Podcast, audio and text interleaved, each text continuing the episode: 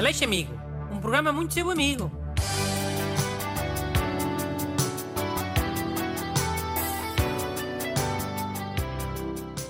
Bom dia. Bem-vindos ao programa mais amigo da Rádio de Portugal. Eu sou Aleixo Amigo e tenho aqui o ajudante Busto, um amiguinho. Bom dia. Já desejaste o bom ano às pessoas? Já, nos outros programas. Mas neste não. E este é o programa mais amigo de todos. Não custa nada, vá. Bom ano a todos. Lê lá essas cartas que aí tens, anda. Mas corta essas eh, introduções gigantes. Estou farto de avisar os ouvintes para mandarem cartas pequenitas. Quanto maiores forem as cartas, menor é a probabilidade de eu vos ajudar. Não sejam palabrosos, para o vosso próprio bem. Ok, eh, vou direto ao cerne da questão. Esta é sobre o confinamento. Eh, Derivado desta questão, surgiu o incremento de convites para chamadas online, por Zoom, por exemplo, à noite, incluindo por vezes ao domingo, para jogar joguinhos online, que muito honestamente não me interessam muito. Não tenho por isso a maior vontade de jogá-los, preferindo reservar-me ao meu descanso e às minhas próprias atividades de lazer. No entanto, não quero ser rude com os meus amigos. Como devo proceder para não ter de jogar, mas ao mesmo tempo não magoar os meus amigos? Como é que ele se chama? Pediu para ser anónimo. Hum. Anónimo. O segredo é magoar os teus amigos. Custa da primeira vez, mas depois é, é um descanso. Então ele pede especificamente uma solução que não passe por magoar os amigos e tu dizes para ele os magoar? É. Faz parte do processo de amadurecimento. Eu sei que a maioria das pessoas que mandam as perguntas para cá até são garotos. Que andam sempre muito preocupados com o, o que as outras pessoas pensam deles. Então é isso? Passa a ser como as pessoas mais velhas que se estão a borrifar para o que os outros pensam dele? É. Mesmo que isso o faça perder amigos? Os amigos até agradecem. Fica já a saberem. Sabes quando uma pessoa se vai a uma festa só para não fazer desfeita e depois fica lá a noite toda com cara de seca? Ou amoada a um canto? Para ser assim, mais valia não ter ido. Só vai trazer mau ambiente à festa. Sim, é verdade. Mas pode arranjar uma desculpa educada. Acho que a questão dele é mesmo essa. Epá, mas para quem inventarem? Diz logo, não quero ir a essa festa. Ou não quero jogar esse jogo de porcaria do Zoom. Ou não quero sair à noite. É melhor que dizer aquelas desculpas farrapadas sempre. Ai, só vi agora a mensagem.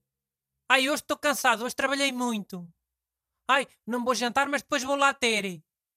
Não é melhor dizer logo, não quero, como um homenzinho? Hum. É um descanso, viste já. Quanto mais depressa entras nesse mindset, melhor para ti, ó anónimo. Próxima carta. Esta é a do Miquel Cruz. Sou um utilizador assíduo dos transportes públicos e todos os dias me cruzo no autocarro com uma senhora espanhola que fala muito alto. Levanto-me muito cedo e naquela altura do dia, no caminho para o trabalho, até me apetecia passar um bocadinho pelas brasas, mas não consigo porque essa senhora vai sempre a falar muito alto.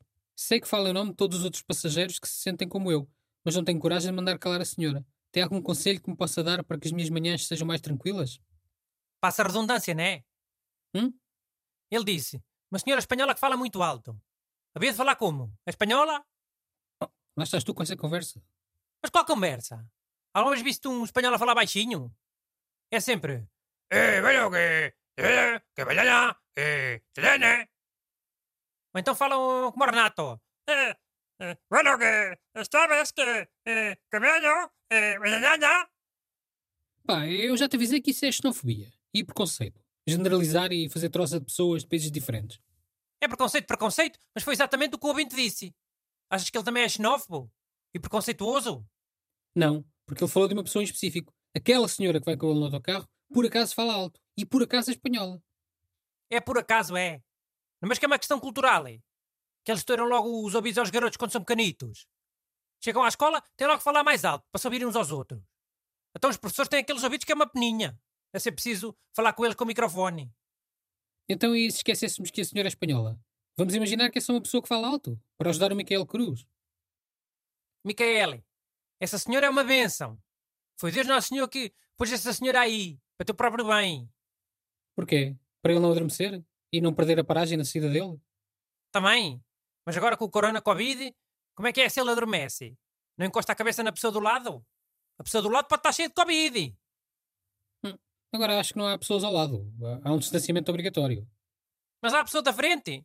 Ainda adormece na nuca da pessoa da frente. Ou deixa cair a máscara e encosta a boca no banco. Sabes aqueles eh, assentos que são assim tipo, tipo beludo? Aquilo fica lá a sujeira toda. Já era nojento antes do Covid. Aqui ainda existem os vidros. Toda a gente encosta lá a cabeça. Pronto, então a solução é amochar e agradecer aos céus. É, Não há nenhuma maneira educada de se pedir à senhora para falar mais baixo? não. Que a senhora é espanhola. E se o Michele lhe pedir para falar mais baixinho, vem logo outra pessoa dizer que ele está a ser xenófobo. Uma pessoa tipo tu. Então, mas se eu disse que uma coisa não tem nada a ver com a outra, o problema da senhora é falar alto, não é nada ser espanhola. Não há xenofobia nenhuma aí. Dizes tu. Mas falar alto é, é uma questão cultural. hein?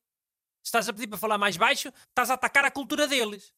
Isso é que é ser xenófobo. Atacar a cultura dos outros. E é isso, senhores ouvintes. Mais uma semana que o está a dar tiros no seu próprio pé. Para a semana ele não vem. Mandem as vossas perguntas para brunaleixo.rtp.pt Aleixo Amigo. Um programa muito seu amigo.